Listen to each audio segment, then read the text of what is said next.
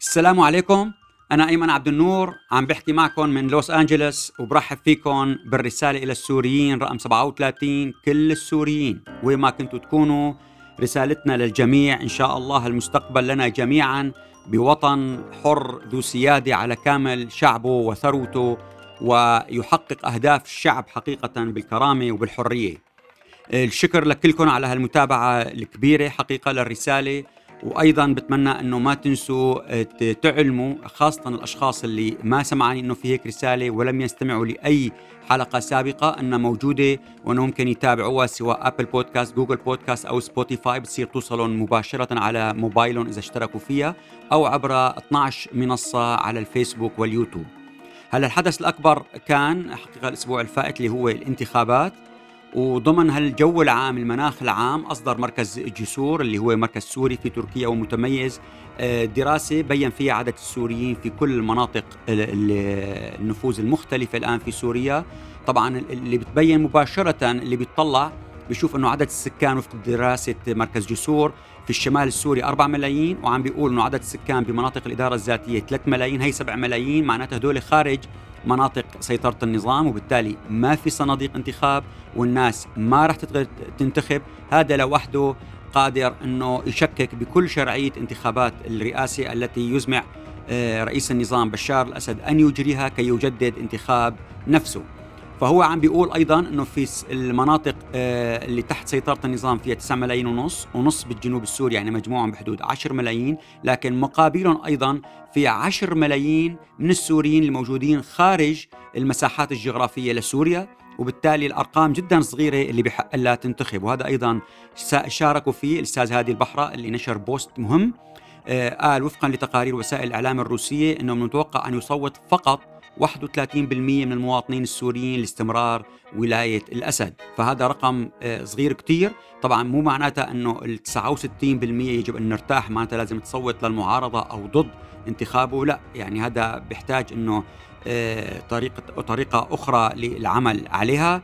ولازم المعارضة تبتعد عن التذرير وعن المناكفات السياسية اللي أفقدت الجميع. شعبيتهم وجماهيريتهم داخل سوريا وفي المخيمات وفي المناطق اللي بتواجد فيها السوريين في أي مكان في العالم وبالتالي هذا يجب أن ننتهي من هذه القضية ونعمل سوية تركيزا على أهداف محددة واضحة وتكون رسالة كل السوريين واحدة موحدة. هلأ الاتحاد الوطني لطلبة سوريا بلش الآن يجهز وعمل أطلق آه، بجامعة المدينة الجامعية باللاذقيه وبجامعة البعث اللي هي بحمص. بلش يعمل حفلات غناء وحط شاشات عملاقة وال... والعنوان العريض شو هو؟ الشعار إنه هو بالروح بالدم نفديك يا بشار وبالتالي آه لسه ما في شيء رسمي آه من قبل رأس النظام شخصيا اللي ظهر حقيقة في ناس سمته نسخة آه يعني غريبة. عن شخصيته بعد ثلاث أسابيع من ال... الابتعاد عن الأنظار بسبب ما قيل أنه إصابات أو أنه آه، بسبب فيروس كورونا وأنه يعني كان إيجابي الفحص. فأتى مباشرة في اليوم الأول اجتمع مع الحكومة وحقيقة ارتكب آه، يعني خطأ. اللي سمى الحكومة هي الأعلى سلطة تنفيذية وهذا غير صحيح لأنه هو أعلى سلطة تنفيذية وهو يرأس الحكومة. نفس الخطأ هذا ارتكبه العام الفائت مع مجلس القضاء الأعلى عندما قال إنه هن عم بيرتكبوا أخطاء في الإدارة وفي الأعمال وفي تعيينات القضاء بينما هو رئيس مجلس القضاء الأعلى. يعني هو عم بيحاول يتنصل بالحالتين من كونه هو المسؤول الأول. فهون في مشكلة إما هو عم بينفي يعني هو عم بي يعني عم بينفي ذلك لنفسه أو إنه هو يعني عم بيحاول يبرر آه، هالفشل في هي المؤسسات أمام الناس إنه هو غير مسؤول عنه؟ فكمان هي اذا فيها مشكلة. لكن النقطة اللي أثارت انتباه الناس في لقائه مع مجلس الوزراء أنه ما نشروا غير جزء صغير جدا منه في وسائل الإعلام السورية التابعة للنظام وركز فيه حقيقة على يعني قضايا ما لها علاقة نهائيا ما جاب سيرة ال ال الانتخابات وزت الحمل على المواطنين قال إنه هن إذا لم يقفوا المواطن مع مؤسسات الدولة في هذه الحرب فسوف تخسر المؤسسات مهما قمنا من إجراءات. أيضا الآن يجري في مناطق النظام حديث عن سيناريوهين السيناريو الأول عم بيقول إنه بما إنه ما عاد في آه، لا آه، بنزين ولا مازوت فرح يعملوا إلى تخفيف الكميات الممنوحة للسيارات العامة والخاصة وأيضا دوائر الخدمات تخفيض نسبة الدوام ل 15% فقط ومنع التنقل بين المحافظات ومراكز المدن. في سيناريو ثاني عم بيقول لا رح يزيدوا عدد حالات الكورونا ويقولوا في وفيات كثير كثير كبيرة وبالتالي يغلقوا مؤسسات الدولة تحت الحجة لمدة شهر كامل ويوفروا البنزين والمازوت اللي عم بينقلوا فيه كل المعاش كل الموظفين وحركتهم ويوفروه لقرب لفترة الانتخابات. وهذا الشيء حقيقة أيضا آه، بلشنا نلحظه الاستقتال بقضية الانتخابات للنظام السوري وروسيا. كلا النظام السوري بده يفتح المعابر الثلاثة اللي اقترح فتحها مع إدلب ومع مناطق الجيش الوطني من أجل أن يقول أن كل الناس الموجودين هناك هن بحق لهم ينتخبوا وراح نحط صندوق الانتخاب خلف المعبر وبالتالي آه، ممكن نحن نعتبر إنه هدول الناس عم تنتخب حتى ما تطلعوهم خارج الكميات الناس اللي التي يحق لها الانتخاب ويفقد شرعيته.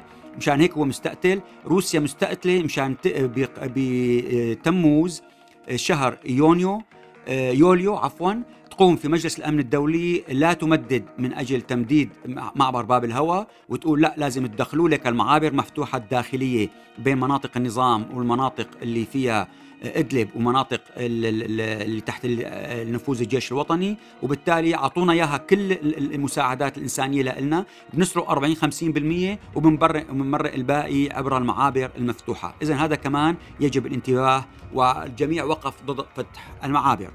كان في مقال مهم للأستاذ ميشيل كيلو ووجهه من المستشفى سماه نداء إلى السوريين الأحرار حقيقة مهم وعمل تداول كبير قال إنه نحن جميعا نتحمل المسؤولية عم بيحكي كسياسيين وكان لهم دور وقيادات سياسية للمعارضة كبيرة.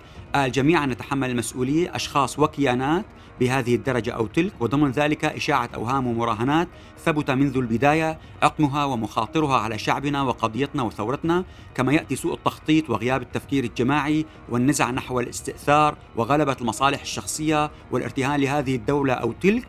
كل ذلك أسهم في حرف ثورتنا وباختصار من غير المعقول أن نستمر في التمسك بمصادر إضعاف ثورتنا وقضيتنا وشعبنا ومن غير المعقول أن نستمر على ذلك المسار التفتيتي والارتجالي والمرتهن للخارج والذي خدم النظام أكثر مما أسهم في زعزعته. بيقول تعالوا إلى كلمة سواء بيننا تعالوا نجدد العهد لشعبنا نعمل مراجعة نقدية نوضح فيها بصراحة ومسؤولية وشفافية. أين أخطأنا؟ أين أصبنا؟ كيف يجب أن نعيد أبناء بناء أحوالنا؟ حقيقة رأسا اجى من من من مناطق النظام ومن المناطق اللي فيها أيضا السوريين المعارضين يعني رد قال احتراما لأهل الدم والمعذبين. لماذا لا نبدأ بتعلم أن نحاسب الفاشل سياسيا؟ لأننا إن لم نحاسبهم لم يتعلم هذا السياسي أو المثقف وسيبقى مستهتر وانفعالي ورغبوي. عجيب فيكم أنكم تستفزون الناس. يعني هذا أيضا صار في ضجة بخصوص المقال وفي تجاوب الآن عم ينشروه بشكل كثير كبير. هذا بيودينا أيضا للمجلس اللي بسميه البعض مجلس حكماء أو لجنة حكماء أو ضمير الأمة. صار في تصويت صغير بحدود فقط ألف مصوت ل 40 الشخصية اللي انذكروا حقيقة بدون سير ذاتية. أتت ترشيحات أخرى ل 60 شخصية صار المجموع 100 بضموا رجال وسيدات وشباب. كلهم محترمين حقيقة من خيره الناس. وبالتالي نحن ما كان في سير ذاتية هذا اللي أدى إنه التصويت قليل ولا التصويت ممكن يوصل آه، لمئات الآلاف. السبب إنه خل... ردنا نشوف إذا بدون سير ذاتية مين المشهور؟ حقيقة كان واضح إنه التصويت يتم فقط للناس المعروفين عبر الإعلام مثل الشيخ مطيع البطين طيب أخذ أصوات مليحة بينما الشيخ مثلا عبد القادر الكتاني الشيخ محمد اليعقوبي ما حدا لأنه مانن آه، مقلين في الإعلام. السيدة ليلى عودات أخذت أصوات بينما سيدات أخريات لم يأخذن الأصوات. الفنانين عبد الحكيم قطيفان جهاد عبده يارا صبري فارس الحلو أخذوا أصوات. المحامي ميشيل شماس عارف دليلها بينما الآخرين مثلا مثل مصطفى كيالي اللي هو ناشط جدا وموجود في ثلاث مسارات سرية تسمى second track دبلوماسي عن سوريا وبتعمل دراسات مستقبلية لعديد من دول العالم. ما حدا بيعرف عنه في الإعلام. المحامي عيسى إبراهيم حفيد صالح العلي اللي هو شخصية وطنية مشهور جدا في الساحل في لدى العلويين بمن خيره الناس اللي بيقدموا دراسات عن مستقبل سوريا. السيدة وعد الخطيب اللي كانت ظهرت وكانت مرشحة للأوسكار أجرت معها وسائل الإعلام البريطانية والأمريكية عديد من المقابلات. كلمة منها بتسوى 100 خطاب لشخصيات معارضة.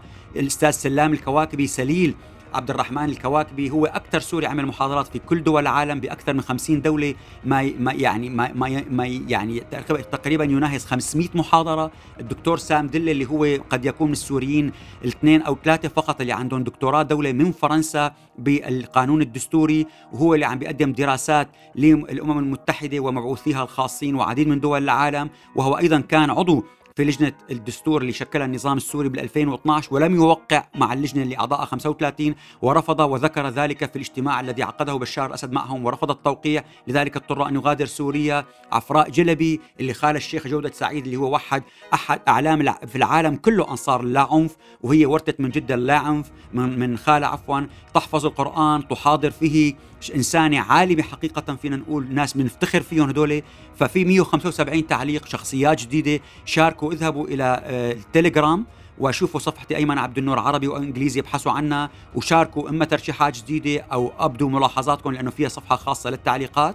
ضمن نفس الموضوع صار في مؤتمر للمعارضة داخل سوريا اسمه مؤتمر جود غطته صحيفة الشرق الأوسط المتميزة اللندنية وكتبت عنه بعض الصحف أنه هو الأعلى حتى الآن الذي عقد داخل سوريا الأعلى سقفا حيث طالبوا بدقة كاتبين انهاء نظام الاستبداد القائم بكل رموزه يعني كل الرموز كاملة ومرتكزاته والتمسك بتشكيل هيئة حكم انتقالي وفق القرار 2254 وأحداث تغيير وتحول ديمقراطي وبناء دولة ديمقراطية حديثة دولة الحق والقانون والمؤسسات المنتخبة الدولة الحيادية تجاه الأديان والمذاهب التي تكرس مبدأ المواطنة والحرة المتساوية في الحقوق والواجبات لكل أفراد الشعب السوري. فأنا كان في خوف حقيقة عدد مع عدد من الأصدقاء هون في الولايات المتحدة إضافة لعدد من المنظمات في أوروبا أنه يتم استغلال ذلك المؤتمر. لذلك أرسلت بوسائل التواصل الاجتماعي وبالإيميل رسالة خطية وأيضا فيديو كي يقوموا بنشره آه، قبل أسبوع من تاريخ انعقاد المؤتمر. وأنه إذا انعقد المؤتمر أرجو أن تنشروا هذه الرسالة وذلك الفيديو من أجل أن أسحب ثلاث ذرائع كنت جدا مهمة. الأول اللي هو سحبنا ذريعة أن المجتمعين داخل مدينة دمشق دمشق الفكرة المنارة الحضارية الفكرية لكل دول العالم هي أصغر ما فيها مساحة الجغرافية. لا يعني أن يوجد شخص داخل تلك البقعة الجغرافية أنه وطني أكثر من السوريين خارجها فحيثما وجد سوريون وطنيون برنامجهم يسعى إلى كل سوريا الواحدة الموحدة حتى لو كانوا في الكونغو فهناك هي سوريا. إذا هي هذا هو الرغبة الأولى من رسالتي اللي أرسلتها لهم سحب هذه الذريعة. اثنين طالبت بأن تكون ثروات البلد لكل البلد وليس لحكومة واحدة فقط تتحكم به أو مجموعة من الأفراد من عائلة الأسد كما كان يحصل سابقا. الذريعة الثالثة اللي هو آه، ألا يستغل ذلك النظام ذلك المؤتمر آه، روسيا وتدعي أنها يجب أن يكون هذه هي فقط المعارضة وبالتالي توجه إساءة لكل من لم يتمكن من الحضور وخاصة من المعارضة السورية التي هي خارج سوريا، فاذا هذه كان هدف الرسالة وممكن تحضروها إما مقروءة أو بالفيديو على اليوتيوب أو على الفيسبوك أو على التويتر وبتشاهدوا تماما الكلمة كاملة لتشوفوا كيف سحبنا منهم. آه، برسالة قبل انعقاد المؤتمر. بأسبوع ثلاث ذرائع كان يخشى أن تستغلها روسيا من انعقاد ذلك المؤتمر. هلا حقيقة مآسي عم تواجه شعبنا ليس فقط داخل سوريا بكرواتيا آه، انقلبت شاحنة كانت عم فيها 11 سوري متخبايين داخل لفات الورق الثقيل. إجوا انقلبت انقلبوا الورق على أربع سوريين توفوا مباشرة والسبعة الآخرين تم أخذهم إلى المشافي. أيضا في لبنان توفوا أربع لاجئين سوريين من البرد يعني بينهم طفلين حقيقة رحمهم الله وأسكنهم فسيح جنانه يعني واحد مآسينا يعني شيء شيء بيأسي سبحان الله سبحان الله.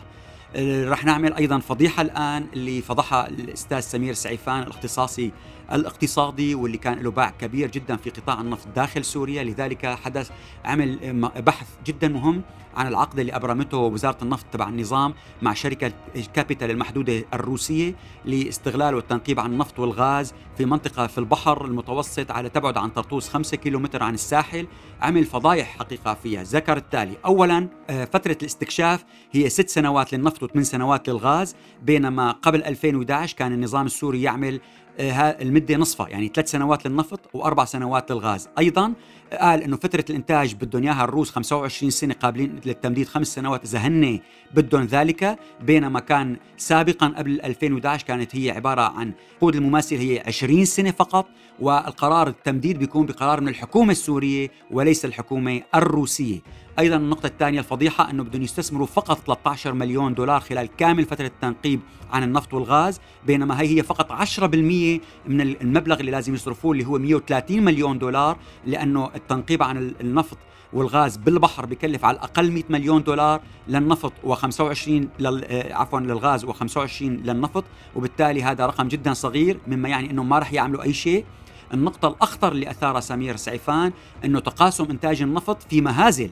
يعني اولا لحصه الدولة اللي هي 12.5% رح يتركوها الروس معهم لحتى يستردوا فيها الديون اللي عم بيعطوها لسوريا للنظام السوري. أيضا 40% رح ياخذوها هي مقابل استرداد تكاليف النفط بينما هي أقل من ذلك مع العقود اللي كانت تجري قبل الثورة السورية.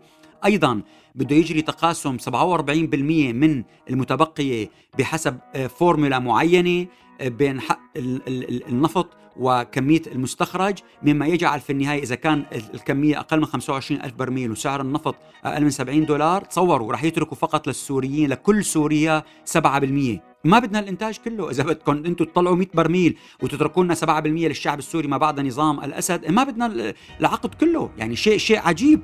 أما بالنسبة للغاز قال هن بيطلعوا الغاز وإذا السوريين الحكومة السورية المستقبلية بدها غاز بدها تدفع حقه بالدولار وبياخذوا الروس 60% من الغاز اللي اللي يستردوا تكاليفهم وال12% اللي هي حصة الدولة مع حصة الحكومة بيتقاسموها مع آه، آه، الروس مع السوريين وبياخذوا الباقي كله اللي بياخذوه من أجل استرداد التكاليف، يعني عمليا بيقول الأستاذ سمير سعيفان سوف تستولي الشركة الروسية على كامل الغاز المنتج بما في ذلك حصة الحكومة والدولة وستعدها تسديد لديون الحرب، لكن بيقول شغلة مهمة إنه الشركة الروسية ما راح تبدأ بأي استثمار وضع أي مبلغ، راح تنتظر سنتين ثلاثة لتشوف لوين رايحة البلد ووين رايحة الأزمة، وبعد ذلك بتتبلش بتشوف إذا كان الوضع بيناسبها تستثمر إذا لا رح تتركها مثل ما صار بعقد آخر اللي أخذته بال 2013 وما عملت فيه أي شيء لحتى الآن.